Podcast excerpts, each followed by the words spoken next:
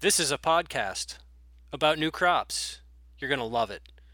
Join us on The Cutting Edge, a podcast in search of new crops for Wisconsin. I'm laughing. I, I visited farmers markets where they were selling aronia, uh, excuse me, elderberry stuff, and I, I said, "Hey, have you ever tried an aronia berry?" Because one, we're better from a health benefit standpoint of all the nutrients we've got in there, and two, it's a lot easier to grow and harvest than it is an elderberry.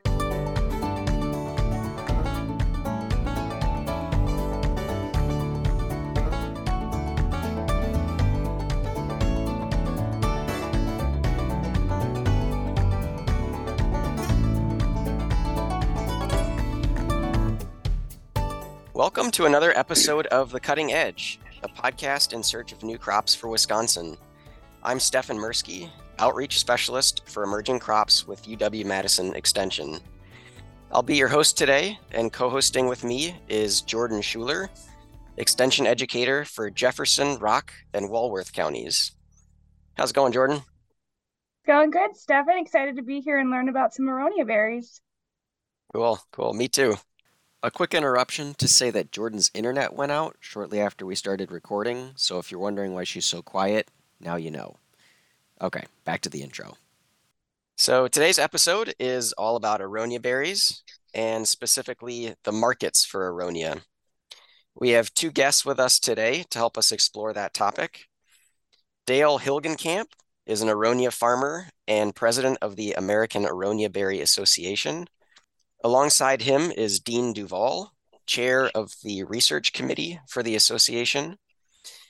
And I'll have both of them introduce themselves and give a little background on their experience with Aronia. Dale, do you want to go first? Yes, I'd be glad to. we live approximately 35 miles northwest of Omaha, Nebraska. I've been a grain farmer my whole life. Uh, we first planted our aronia berries in uh, 2009. So we've been at it for a while. Uh, enjoy growing them. Uh, I've been on the uh, board of the uh, formerly the Midwest Aronia Association. We changed our name a couple years ago to the American Aronia Berry Association to give it uh, broaden its scope a little bit. Um, you know, I've been on the board for about four years, I guess, so far. Uh, the last two years, I've served as president, and uh, we're just trying to do what we can to promote uh, the aronia berry and gain some uh, market, uh, you know, penetration. Great, thanks, Dale. Um, Dean, do you want to introduce yourself and give us some background on your experience and your role with the association? Certainly. Um, I'm a. I grew up on a farm in Northwest Iowa about 65 miles now uh, north of Omaha. And I kind of switched careers. Uh, went to, graduate school at Iowa State, got a doctorate in chemistry, worked for Procter and Gamble for 32 years. Also taught some at uh, the University of Cincinnati. And I got interested in aronia, and we started planting them around 2015. And my interest in it was from a health standpoint. Um, I had heard about the health benefits. I knew it was very high in uh, the phytochemicals. And so I've been kind of exploring that part as well as trying to grow them. And I've been on the board, I think, about a year and a half now. And what I try to do is share information, uh, identify what's needed or what, what's out there from a scientific publication standpoint, share it with our growers and, and people that are trying to sell the berries. Um, I'm also currently looking at the patent literature, trying to understand, you know, what, what companies are interested in uh, aronia berries, who's trying to protect what, and so forth. And, and again, it's about sharing information more than anything. Uh, but I personally, I grow the berries, I eat the berries. I've seen the health benefits personally, and so I'm an advocate of it. But I also realize, having worked for Procter for 30 some years, that you can't get something to market unless you get everything right, uh, from the technology to the products to the message to the supply chain, et cetera. And that's part of the challenge uh, that we face going forwards is, is how do you get everything right for a berry that frankly is astringent. It when you put it in your mouth, it makes you pucker because of the chemistry. But that's also that one of the health reasons. I mean, it's it's makes you pucker because there's so much health benefit chemistry in the berry. Yeah. Um, can you can you just talk about uh, like what what are some of the products that aronias are used in? Um, since they're so astringent, I'm assuming they're not really much of a fresh eating berry, but um, what kind of things do they do they work well in? Well, in Europe, which has that's where the majority of the market is, you see them uh, being used in wines, in jams and jellies, in um, uh, syrups, also uh, you know supplements, um, whether it's a powder, a, a capsule. Uh, I've seen it used in yogurts and breakfast drinks and so forth as well. It's also used as a uh, natural food dye because it's a very dark, intense blue, purplish color. Yeah, I agree with Gene too. Like, I think primarily in the U.S., uh, the biggest product so far has been the juice, either in uh, you know just straight juice or in a concentrate form. Uh, another big thing that's uh, coming on is like aronia powder, uh, you know, to be used as an ingredient in other products. And just lately, uh, you know, the gummies have really become popular in all you know, kinds of uh, supplements and uh, so forth. And uh, there's starting to be some of those uh, up here in the market as well. Yeah, can can you two just give like a, a broad market assessment of like where where we are today with with Aronia? Um, what are the main markets? Well, I can give you a little bit of our history. You know, like I said, it takes about you know three to four years to get in a significant production and initially, we belonged to a an Aronia co-op. You know, we got a bunch of uh, growers together. Uh, that probably survived for maybe two to three years, and then it failed. Then we got involved with a another group uh, of growers that uh, you know we, this individual was retained to like you know market the berries for us we were involved with that for about three years, but nothing was happening. They were unable to really uh, make any significant sales there.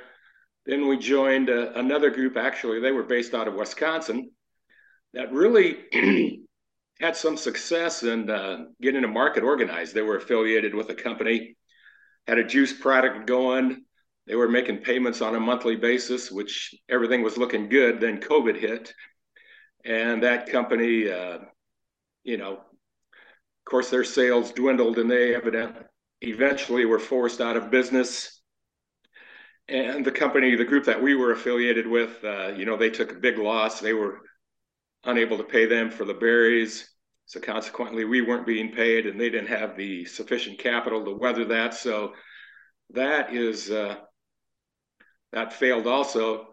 And just within the last year or two, there's been uh, a couple of individuals that have uh, assembled some teams, you know, in research and, uh, you know, finances, uh, have launched a, a, couple of serious campaigns to introduce uh, some products. And uh, so it's looking, I think, better than it has for quite some time. But, you know, it just, I think that's the, the main thing. You know, people have failed because of the lack of capital. And it's so expensive to as Dean alluded to, to get products developed uh, and you know promote them.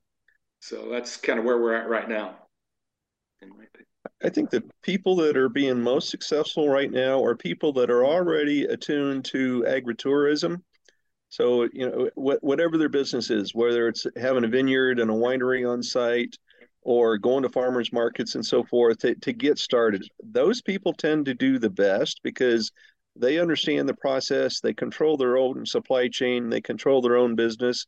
And I've seen um, uh, a, a, one example of one uh, couple that uh, they started out with uh, energy bars and they've expanded into um, supplements and so forth. They've done well. Um, that that company is out in Colorado. There's another one in Missouri that's more of a traditional agritourism where people come visit their farm and, and you know they'll come out of St. Louis or Kansas City. And so that model has been very successful.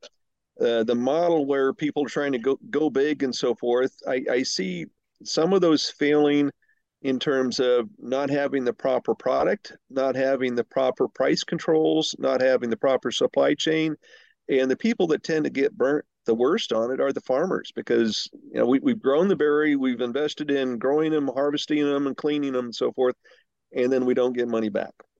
And so that that's kind of a catch 22 now that's not to say big companies aren't interested uh, i continue to see that and certainly when i look at the top uh, patent assignees related to aronia berry we're talking about big multinational food companies uh, drink companies and so forth as um, so that's and it's public knowledge but they seem to be interested but that part there's a catch 22 in terms of for a big company to get involved and to create a product or a brand, they need to have a big supply, and the supply chain isn't there yet. And so it's kind of the the horse and the buggy question: which comes first, or the horse and the cart? But um, they're they're wanting to see more production, and farmers are wanting to see a big interest from somebody big, so they know it's going to take off. And I think there's a happy medium or a way you get started before you get to that with smaller smaller fields, smaller production, and just getting the awareness out there. And a, uh, a winery that I was talking to last year, or that was earlier this year in central Iowa, uh, when they started with their berries, and they, they've also got a nice vineyard, but they started growing aronia berries. And in 2013, none of their customers had ever heard of aronia. And when I talked to them earlier this year, they said now about 60% of their customers have heard of aronia and are, at least willing to try the wine. And so education's part of it. Um, supply chain's part of it. I mean, there, there's a lot of pieces that have to come together, but at least it's looking brighter than it has been um, over the last, I don't know, at least five, eight years with my experience. Dale, you want to comment on that? Oh, I think you're exactly right. Uh, you know, the big companies, uh, the supply isn't there at the present time for them to uh, you know jump into the market to satisfy their needs. But on the other hand, people aren't willing to grow more until there's a market. So we're kind of going back and forth between those two states. And uh, yeah, I agree. The smaller producers that are doing well, you know, with farmers markets, uh, you know, people coming out to the farm. But if you're growing any significant amount, you know, those aren't really practical. I mean, it's uh, it's not a big enough market to uh, to absorb, you know, a large uh, production. So um, that's what we're trying to overcome right now. So are you seeing growers um, kind of grow on like both sides of the like uh, either side of the spectrum, like very large scale to sell to wholesale markets, and then small scale growers to sell direct to consumers, um, or which what kind of scale are are people growing at and what is what scale is successful? Well in the last few years i mean the majority of growers haven't even harvested their crops because there's just been no markets for them so there really isn't a good wholesale market i mean you can't call somebody up and say hey i've got uh, you know x amount of pounds of berries what's the price i mean it's just not there yet so i mean those groups that are finding success are you know growers kind of band together and uh, with their production so they can approach some of these bigger markets. And the small producers, it's very difficult for them because, uh, you know, they probably don't have a harvester. they have to hire custom done. And also the transportation expense. Most of these are transported in, you know, uh, large semi reefers. So, I mean, if you've got, you know, just a few thousand pounds or, you know, it's, it's hard to pool those together with other growers uh, to get them shipped as well. Yeah, I think there's kind of a break point in. I mean, I would strongly encourage people not putting a lot of money into putting a bunch of acres into berry production. Um, and I'm, I'm trying to remember, Dale, I don't remember the number exactly what our median uh, production is or number of bushes. That's normally how we uh, kind of count the size. Um, but I, I think it was around 1,500 bushes is median, and you can't afford to harvest or to ship or you know to be a large production with that, but it gets you started. If I mean, if if you have say 500 bushes in the ground, you're or or a thousand, you're you're talking about an acre. You, you want to har- or plant about 900 to a thousand bushes an acre and that's enough to get you started to do the, the small stuff but it's not enough to really be involved in big production but it's easy to propagate these plants once they're four or five years old. If you decide, okay, hey, I've had them in the ground three to four years, the business is now taken off. You can, you know, take cuttings from the bushes you've got, and you can quickly propagate up.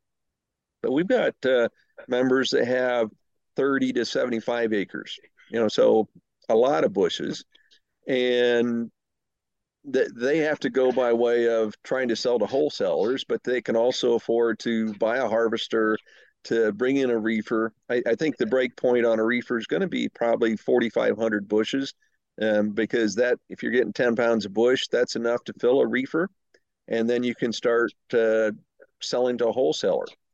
So it, it, it's kind of like, you know, what's your business model? And I first and foremost, even though I'm a chemist by training, I think as a business person, it's been hammered into me over the last 30 some years working with Procter. And if your business model is small scale to get started, to learn the business, uh, to learn the berry, to learn how to grow the bushes and, and to grow, produce berries, I wouldn't get overly excited about, you know, jumping in full foot or with both feet. But if you want to, um, you know, if, if you've got a market, if, if you're, and, and, there's people that do all the clean harvesting up in Wisconsin. That's one of the nice things about your area. You, you because of the cranberry production and so forth, and the other small fruit production, you've got some ready-made industry in there. It's just a question of whether the market's going to take off. Um, but there's a lot to learn when you get started, and so I would encourage not to invest, you know, thousands and thousands of dollars to get started. I would suggest joining an association, going visiting some aronia farms, learning how people are producing it and what the issues are, and then decide whether or not you want to sm- uh, start small scale, you want to start large, and, and whether you've got a market, or or if you think the market's going to take off in the next five years.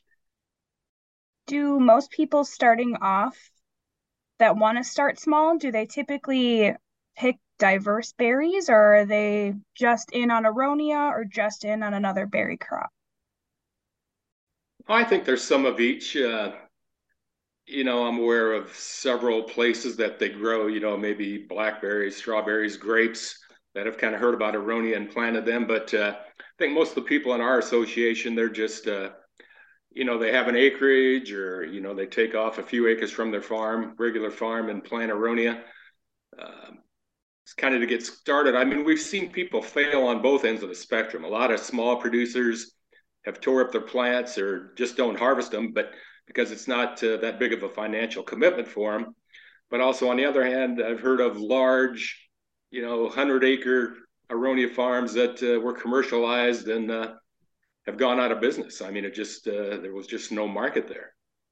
So another big thing we face is, uh, you know, most of the world's production is grown in Poland and they export, you know, most of their crop all over the world, either as a concentrate uh, or things. And, uh, you know, their farmers are subsidized by the government.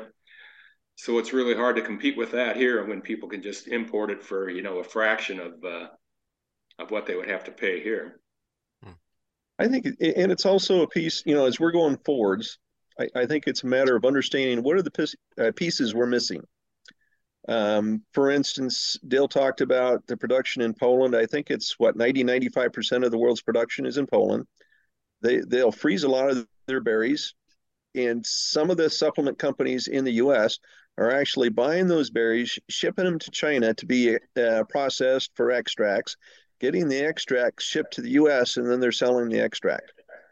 It's like, okay, wait a minute. What, what's missing in our supply chain so that we cannot compete on that?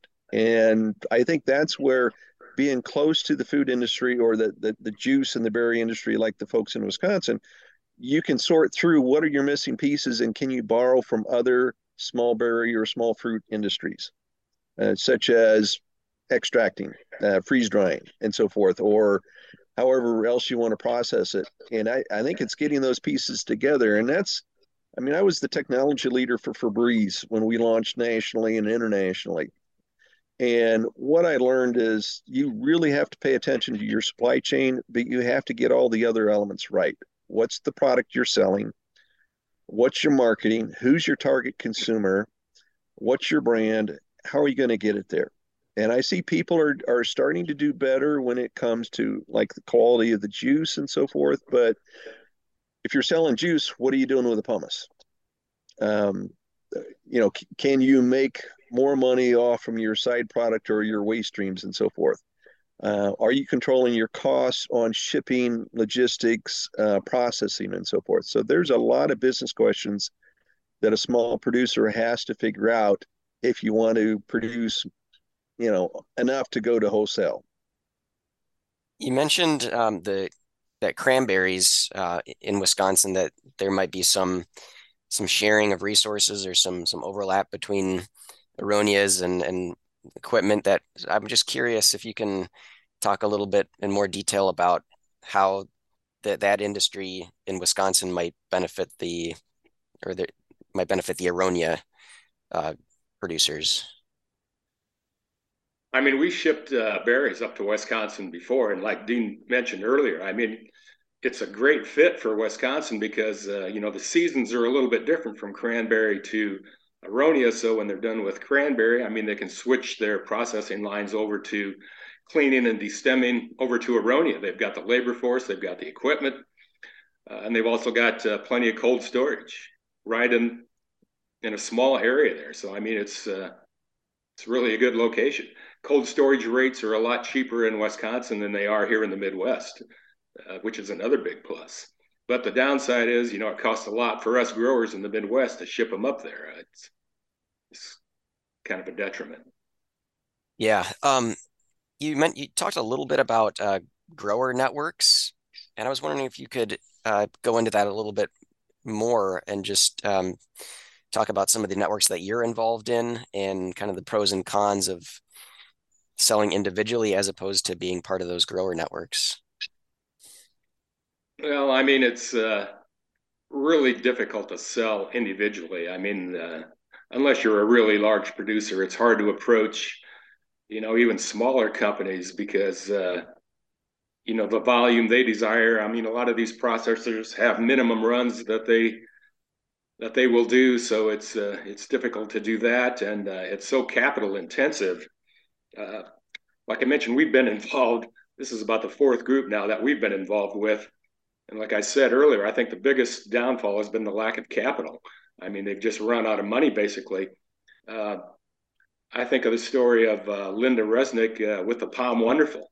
I mean, they were uh, billionaires to start with, and they dumped $25 million into just promotion and uh, development. So, you know, not very many people can afford to do that. So, by teaming together with other growers, uh, the group that I'm kind of aligned with now, I mean, there's, you know, a significant number of growers. I mean, we've all invested in the company and, uh, and they've got some other financial backing. So they uh, are in the process of developing some products, but uh, it's just so expensive. It takes a long time. So, but uh, it's it's looking better than it has. And I know I think Dean is uh, affiliated with another group. Maybe he can address uh, his experience. Yeah, I mean, it's I, I've been trying to learn from other people's mistakes and and not invest a lot of money into uh, um, groups or organizations unless I see that they've got everything that they need to be successful. And the group I'm in continues to grow. There's at least 30 growers that are involved in it. And I did not sell my berries last year, but we're all, we're also located in the center of the drought area that has hit the Midwest last year, so I wasn't too worried about it. But I also look for groups, or, or we're looking for groups that had all the um, requisite experiences from being involved in the food industry to understanding processing to somebody that understands supply chain to somebody that understands the marketing side. And the group that I'm associated with um, has six different principals that have that requisite background and so forth. Um, and they also are working with celebrities to get the endorsements to also get the the cash involved. And they're also they've set it up where the farmers own a piece of the company um, by signing a contract to supply their berries with them. Um, and it's yeah we will hit it eventually but I, would say you got to be in it to, for the long haul and you got to be able to say okay i'm not worried about it it's something i believe in because of the health benefits It is the super berry that I don't whether you're looking at just pure um, phytochemistries and it's uh, the oxygen uh, radical absorption capacity, it's number one versus all the other berries. If you're looking for the amount of anthocyanins, it's number one. If you're looking for the amount of resveratrol, it's number one.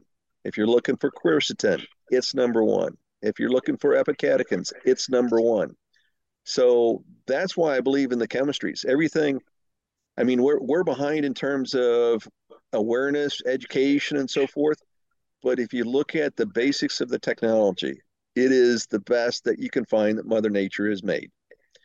It's now a matter of, for, of us as growers to, to work with groups that are putting the pieces together that also believe in the berry, that also have all the requisite uh, capabilities to make it a breakthrough and, and get it to the, the big markets.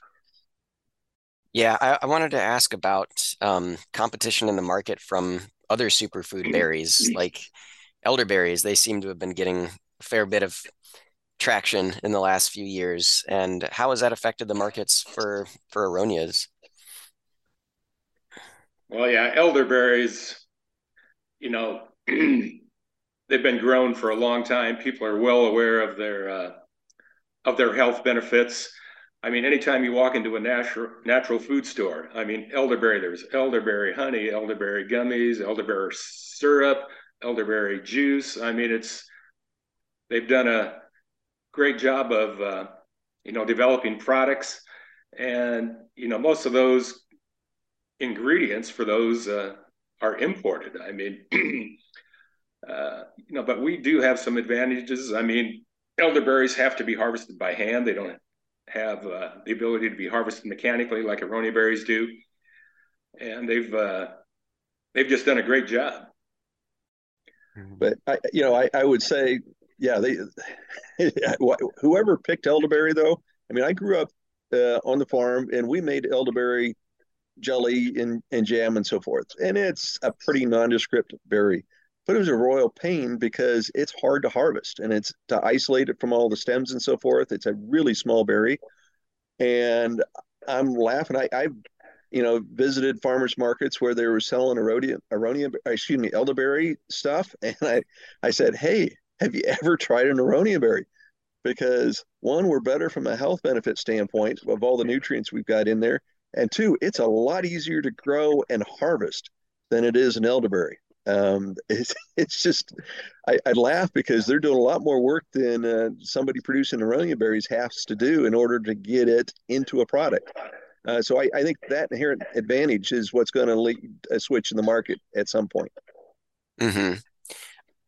Is, is there an opportunity there? I mean, with elderberries coming coming on strong and um, new products being developed to to incorporate elders, um, yeah, does that present an opportunity for aronias?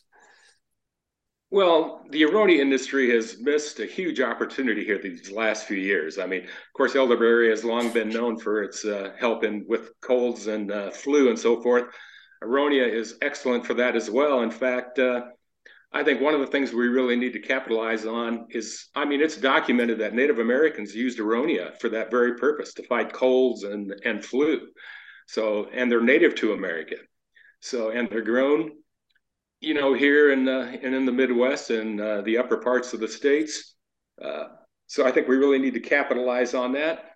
And one other thing, uh, also, especially with uh, the last couple years with COVID, you know, there's been studies done that, uh, you know, this is all in vitro in a lab, but, you know, aronia juice has actually killed the uh, coronavirus, you know, in a lab situation.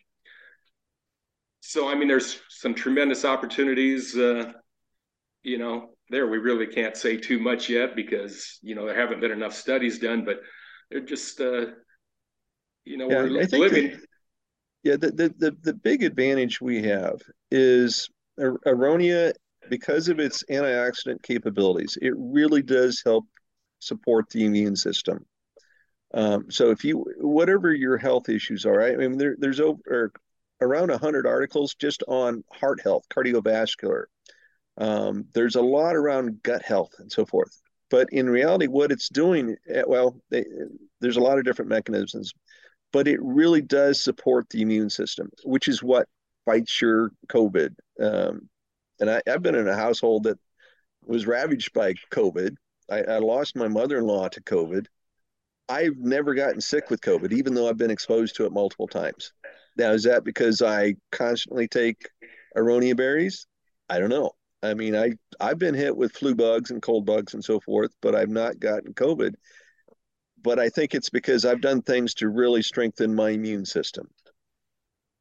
Yeah, I was going to ask um, how the markets have changed in the last five years or so, and um, particularly in response to COVID, because um, I think you mentioned earlier that um, some of the markets fell through um, during COVID um, which is maybe a little bit counterintuitive because um, some people may think that COVID would have would have helped the aronia market. Can can you just talk about how how COVID has affected it and kind of what the what the trend has been in the last five years or so?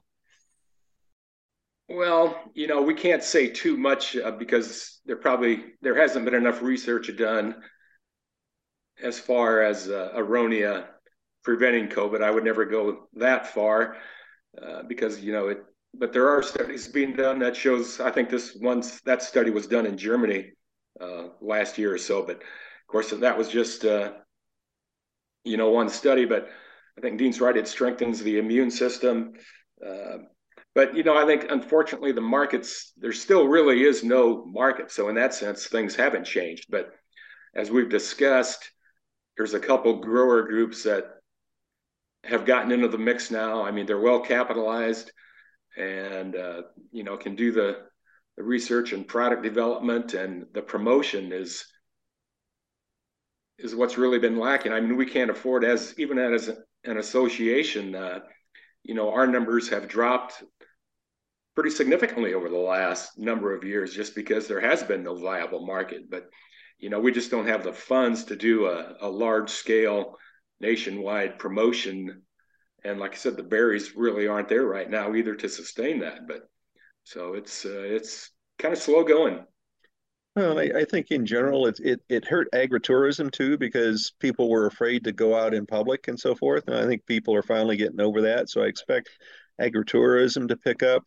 I know over the last three years, a number of food companies were doing the research and investigating uh, aronia for various uh, foods, additives, and so forth. So, I mean, it's not like the the work behind the scenes wasn't happening. It it was. It's it just hasn't come to fruition yet.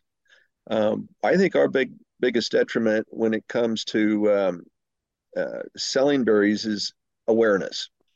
Dale mentioned, I mean, the, the Potawatomi Indians hundreds and hundreds of years ago were using these berries for colds and so forth, but nobody's aware of that. Um, and I, I, think education is a big part of that. That requires marketing dollars. We don't have that. Um, but I, I think that that's coming along where, because of the general health trends, people are more interested in healthy foods and so forth. Unfortunately, they're also interested in ready to eat, very convenient foods. And aronia isn't a convenient, ready to eat food if you're buying the berries. You, you've got to process them, you've got to put them in something, you've got to cook them, whatever. And so we're really kind of uh, dependent on the food industry getting to the point where they're delivering something to consumers that is, quote, healthy, uh, convenient, and meets the consumer's needs and awareness. Now, when you think about where's the market for people that really like healthy foods, you think Midwest, or uh, not Midwest, you think West Coast, East Coast, et cetera. Those are where the, the really healthy messaging works uh, well. Um, and we're growing berries in the Midwest. So, how do we reach the right consumer is a big question, too. And I think it comes through, on a large scale, it comes through using the food industry to leverage uh, our message and to leverage our berries. Mm-hmm. Can you, you just... know, just I just wanted to add one more thing about you know the marketing.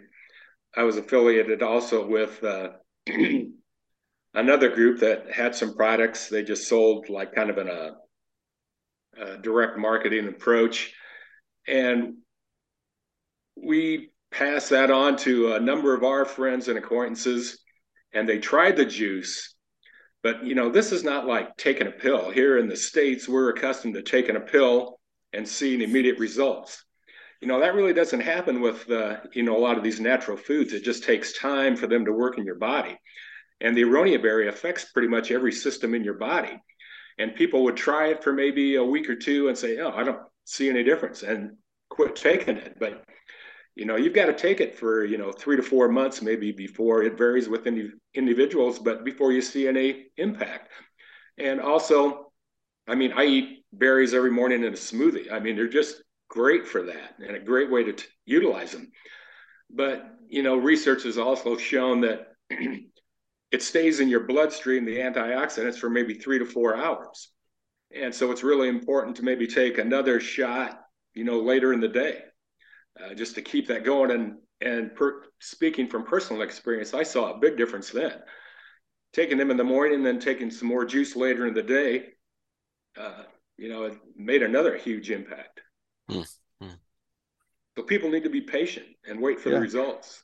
Mm-hmm. Yeah, there, was a good uh, meta-analysis done last year. Um, some researchers out of uh, Tennessee had had looked at over about 400 papers. They then uh, separated out about 25 clinical studies. And most of the research is in vitro or in vivo, but they looked at small seven. Uh, they they finally broke it down to seven small clinicals that were done, uh, you know, double blind and so forth, proper clinical procedures, and they concluded that there was a clear um, blood pressure and total cholesterol benefit and I, would encourage people to take a look at it.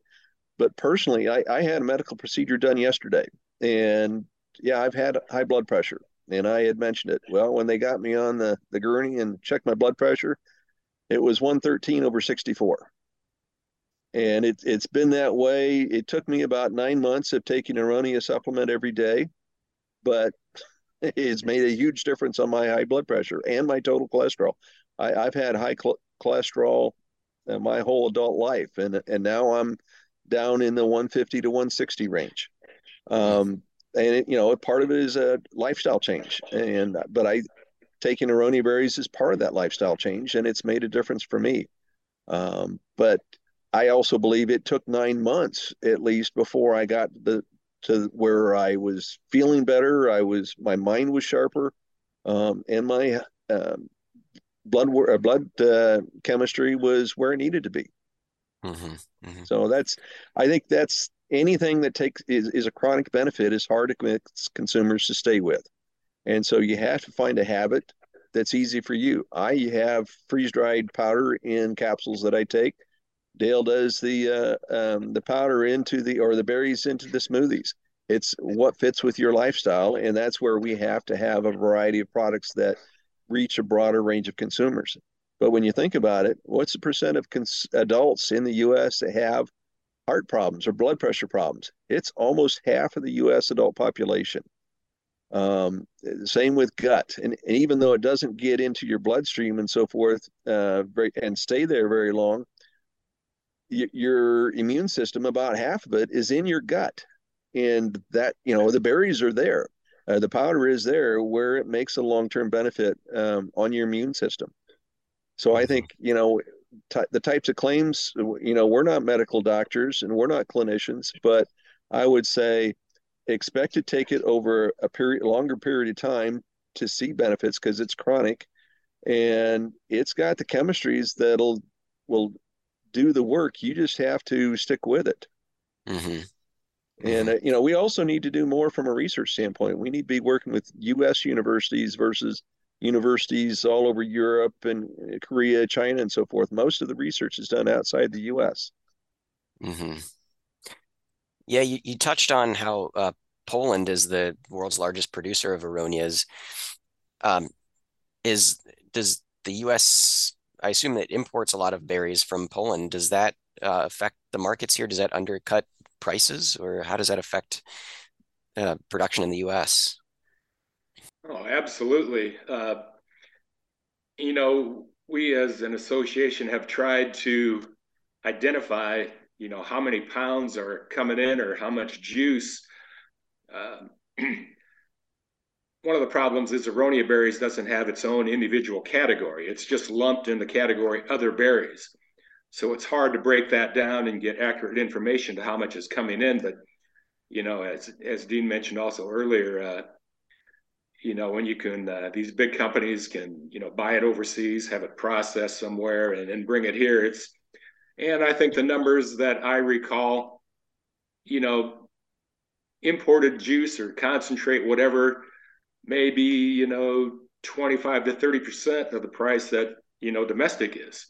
So, you know, most manufacturers are going to jump on that. That's why, you know, we're really trying to stress, you know, grown in America uh, as part of the uh, promotional work that we do do because uh, it's just uh, hard to overcome that uh, price advantage they have. I think long term, though, I mean, I in, in, some ways I'm a little bit different. I don't mind the competition or the supply chain because that may bridge the gap between our lack of supply and large companies actually getting into Aronia. I think long term, because we have the advantage where we don't have to play uh, pay nearly as much for um, logistics or, or transportation as somebody that's producing it around the world or some other region of the world we'll have an inherent advantages once we reach a certain scale. We don't have that advantage now because we don't have the scale. Um, but you know, if large producer or large manufacturers want to get started, I don't care because I, I do believe in the American farmer long term being able to outproduce uh, somebody halfway around the world. I'm just wondering uh, what kind of strategies um, uh, producers in the U.S. can use to to differentiate their berries from from overseas berries. And specifically, I'm wondering is there is there a market for organic? Dale's the right person to talk on that one. Yeah, the you know as was mentioned, you know most of the people uh, who take Aronia are really interested in the health benefits and uh, the organic growth is part of that. I mean, uh, organic uh, of all crops has been growing tremendously over the last number of years. Uh, so, I mean, yeah, there is, uh, you know, people who specify they want organic berries. You know, I think that's really important, like at farmers markets and so forth. And or at least try to minimize the, you know, the synthetic inputs you use as much as possible, which is kind of what we try to do. But uh, you know, it's that's tough with organic. I mean, you know, there's, you know, weed issues become, uh, you know, difficult. And uh, so, I mean, you need to, you need to have a premium. There are some products, excuse me, coming, I think down the pike as far as organic herbicides and, and uh, pesticide treatments, but uh, they tend to be much higher uh, cost. So, yeah, it's, uh, I think it's heading that direction, but, it's just hard to get there. Mm-hmm. Yeah, I would say that the growers in Wisconsin have dealt with this on all of their other products too, where you know people want organic, but producing things organically is a ton more work and it's more difficult. And Japanese beetles love aronia berries um, because they, they, it's in the rose family. It's it's their pomes just like apples and so forth, and that's where the Japanese Japanese beetles love to go and I haven't seen an organic, including neem oil, that's all that effective over multiple seasons at controlling that. Um, but I would say I, you know, I'd trust the farmers there because they're used to doing things with good agricultural practices uh, or with uh, their organic uh, certified practices that um, whichever way they go, they're being very um, ethical in how they're producing their berries and not going overboard with chemistries that they don't need to be because one it's added cost. You're not going to do it unless you have to um, but yeah the farmers that are doing organic they understand the issues and and they can deal with the organic aronia berries just like they do with or, organic cranberries or blueberries or any other fruit small fruit crop you know i just read an article uh, just in the last couple of days about the blueberry industry uh, this particular article stated that they spray an average of seven times a year for pesticides. I mean, the aronia industry is nowhere near that. I mean, you may have to spray once for Japanese beetles, and that varies from year to year. And uh, SWD or spotted wing Drosophila is another one that uh, is really bad for blueberries. But the aronia has a tougher skin; it's harder for them to to penetrate to lay those eggs.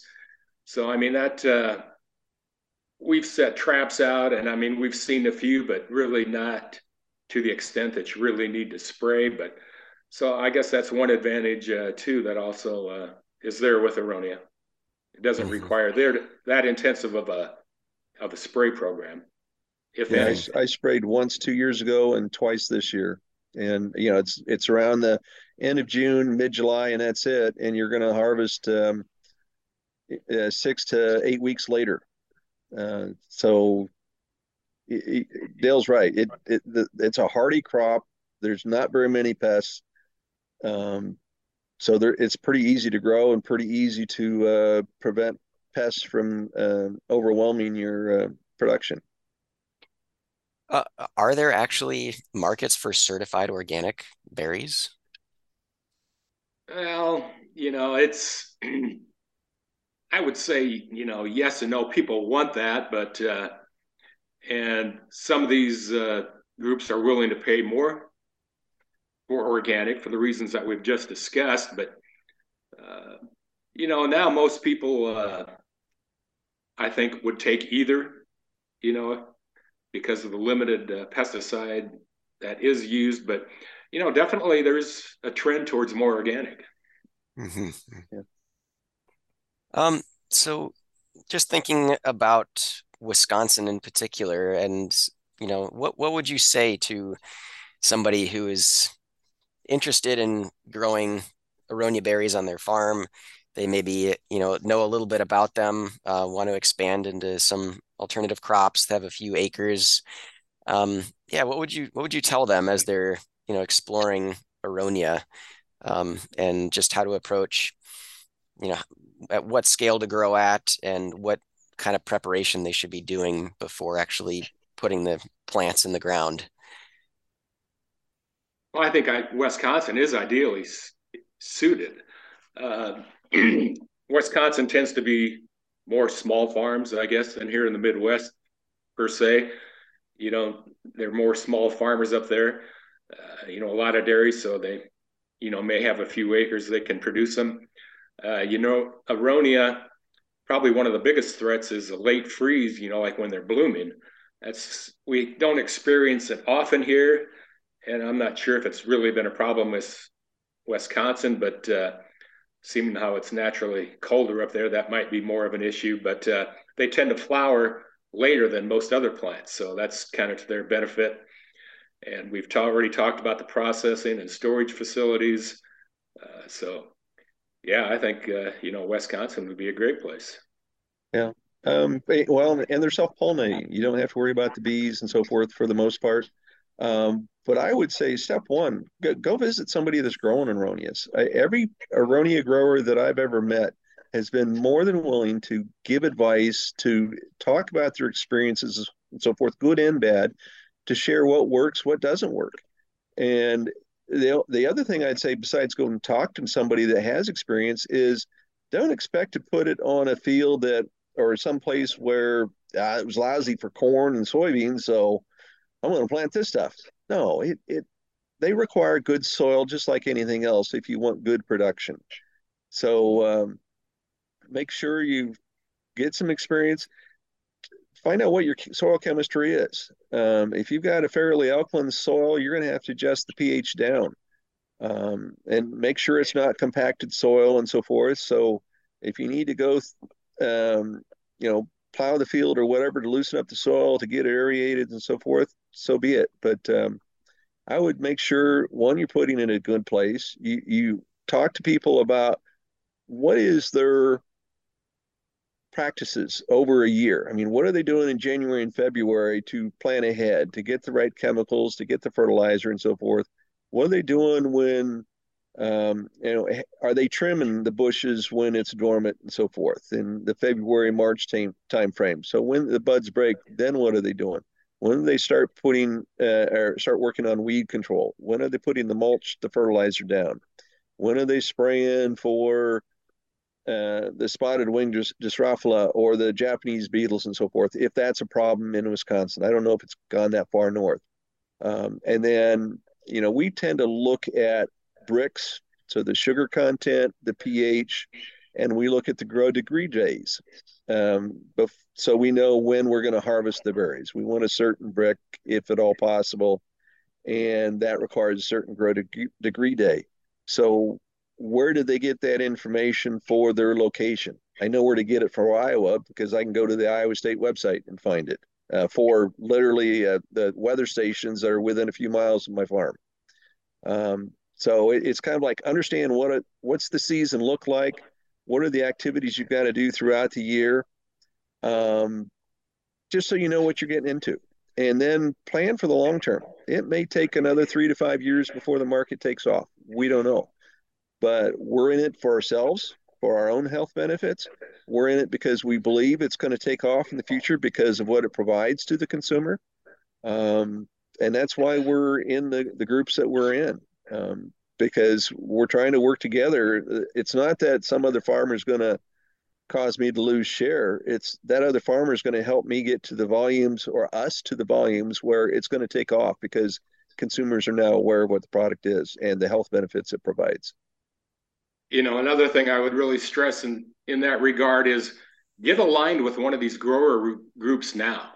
Yes. Uh, you know, you may not be producing. You know, it takes probably four years before you're going to have significant production, but get aligned with one of these groups now. So when the time comes, as the market grows, they're ready to take your berries when uh, yours come into production. Uh, don't wait until they're ready to harvest and then try to find somebody. But make contact with them now, get on their list, uh, you know, so they're aware of what uh, what you have. Yeah, and they may have farmers already uh, associated with them near you where you can share equipment or share. You know, if you both have to rent a harvester or a reefer to, to you know get your berries to cleaning uh, facility, it's great to plan ahead and make those connections so that when it is time, you can help them and they can help you. And I mean, this September, I was going down to, you know, I was driving an hour to help another farmer uh, harvest his berries because you need hands on deck to to help move the uh, the totes and so forth, or to to get things moved from one location to another, just so the harvesting is um, efficient and you can get the the berry totes onto pallets onto the uh, the the refrigerated trailer so that it can get off or quickly to the uh, processing plant. So it, it's it's not how much you have by yourself; it's how much you can do with somebody else to get started and get going. Mm-hmm. So as we kind of wrap things up, um, I'm wondering, given that aronias take three to four plus years to really start producing, um, for somebody, for a producer entering into uh, aronia production now, they're gonna kind of have to or they're going to want to know where, where the markets are going to be five years from now. Do you have any idea um, what what those will look like? What's your prediction? That's really difficult to say. We planted our berries in the fall of 2009, and people were telling us, "Boy, your timing is great. You're going to catch it right as it comes mainstream." Well, we're still waiting. You know, after uh, you know 12 12 years. So, but like we've discussed, I mean, I think things look better now than they ever have.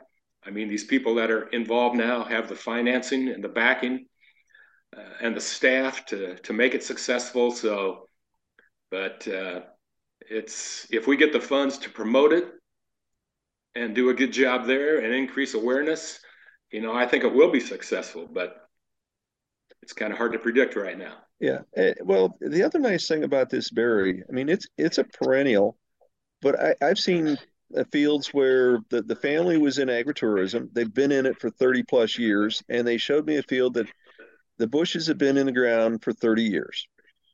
And they looked like they were four to five year old bushes. Because you can go in, I mean, the canes or the, the, the stalks, whatever you want to call it, um, when they get too thick, you're going to either prune them off or at some point, say 10 years down the line, you're going to mow them off they'll come back. They come back very quickly. And so, yeah, you take a certain percentage of your bushes out of production every year once you, you know, they, they've grown. But it's not like you have to reinvest in, in new bushes every 10 years. Uh, if you're properly tr- uh, pruning and trimming and keeping up with things, you can have these bushes around 30 to 50 years, no problem. The bushes are already, you know, sunk costs your, your cost from year to year is going to be your your chemicals, your your labor, and your harvesting. Mm-hmm. Yeah, so I, I just wanted to give you an opportunity to to make a plug for the American Aronia Berry Association too, and and also uh, give a little more detail on what what the benefits of membership are and what you do as an organization, and um, what uh, what kinds of things members can get out of that their membership. Well, initially, when the when I joined the the association or started growing aronia, the big emphasis was on uh, you know growing practices, fertilization. You know, as Dean talked about, what to do when. Uh, but it's now it's kind of shifting to uh, increasing a market awareness and educating the public about the benefits of aronia. So, I mean, that's kind of re- where we're really at now. We uh, uh, Dean is our research uh, person. I mean, he gets articles all the time about the health benefits of Aronia. We send them out, you know, on a monthly, bi-monthly basis to the membership so they can go to the website and see these studies. Uh, we also hold a conference every year, typically in March, where we have outside speakers come in on uh, you know a variety of topics, either growing uh, practices, you know, marketing, you know, different research people. So, I mean, we try to have a good program there that's beneficial to our members, and uh, it's a good time to meet with other growers and uh, discuss, uh, you know, issues you're having with them. Uh, so it's yeah, and all those old conference talks that you know, whether you know if you're new and you want to learn, learn about growing or maintenance or you know uh, insect control and so forth, those are all available to members. And the, the scientific articles you can go on in on our website under research there's 20 plus tabs of you know whether it's cardiovascular um, immune uh, endocrine system whatever it is you can click on it and see all the latest publications. I update that uh, about once a month. Uh, the, the board members we also interact globally. We have people from well last year we had from turkey and poland come and talk at our conference. I gave a, a, talk at the, the Polish conference via Zoom in in uh, September, and I've been asked to go back to their conference again next year. And that global connection also we bring in and we're cross cross fertilizing people with ideas about how to do things better, how to create a market, what are the products we can use, and so the the benefits um, just is a lot of education, connections, and and helping synergistically drive awareness uh, across the population. Yeah, and you mentioned the America Aronia Berry Association was formerly the Midwest Aronia Association. Is your is your membership then primarily concentrated in the Midwest, or is it all over the country, or? Uh, we've got members in uh, Iowa is uh, the largest state. There was a there's been a lot of work done at Iowa State, uh, you know, in the last 10, 15 years. Uh, there's also Nebraska. We've got members in uh, you know South Dakota, North Dakota, Illinois, Kansas, Missouri. So it's we're it's primarily in the Midwest, but you know we get. I guess I'm surprised that the emails that come into the association. I mean, they can be, you know, they've come from all over. A little bit of them, even some internationally. Mm-hmm. Great.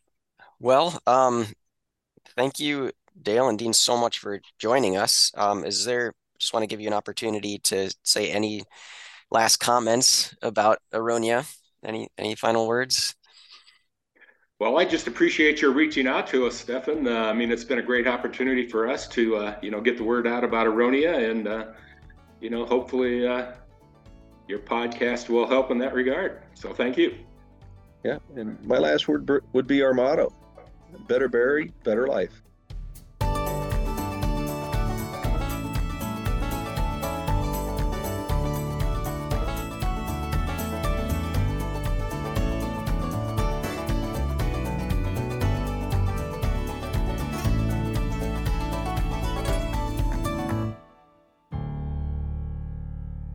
Brought to you by the University of Wisconsin Madison Division of Extension.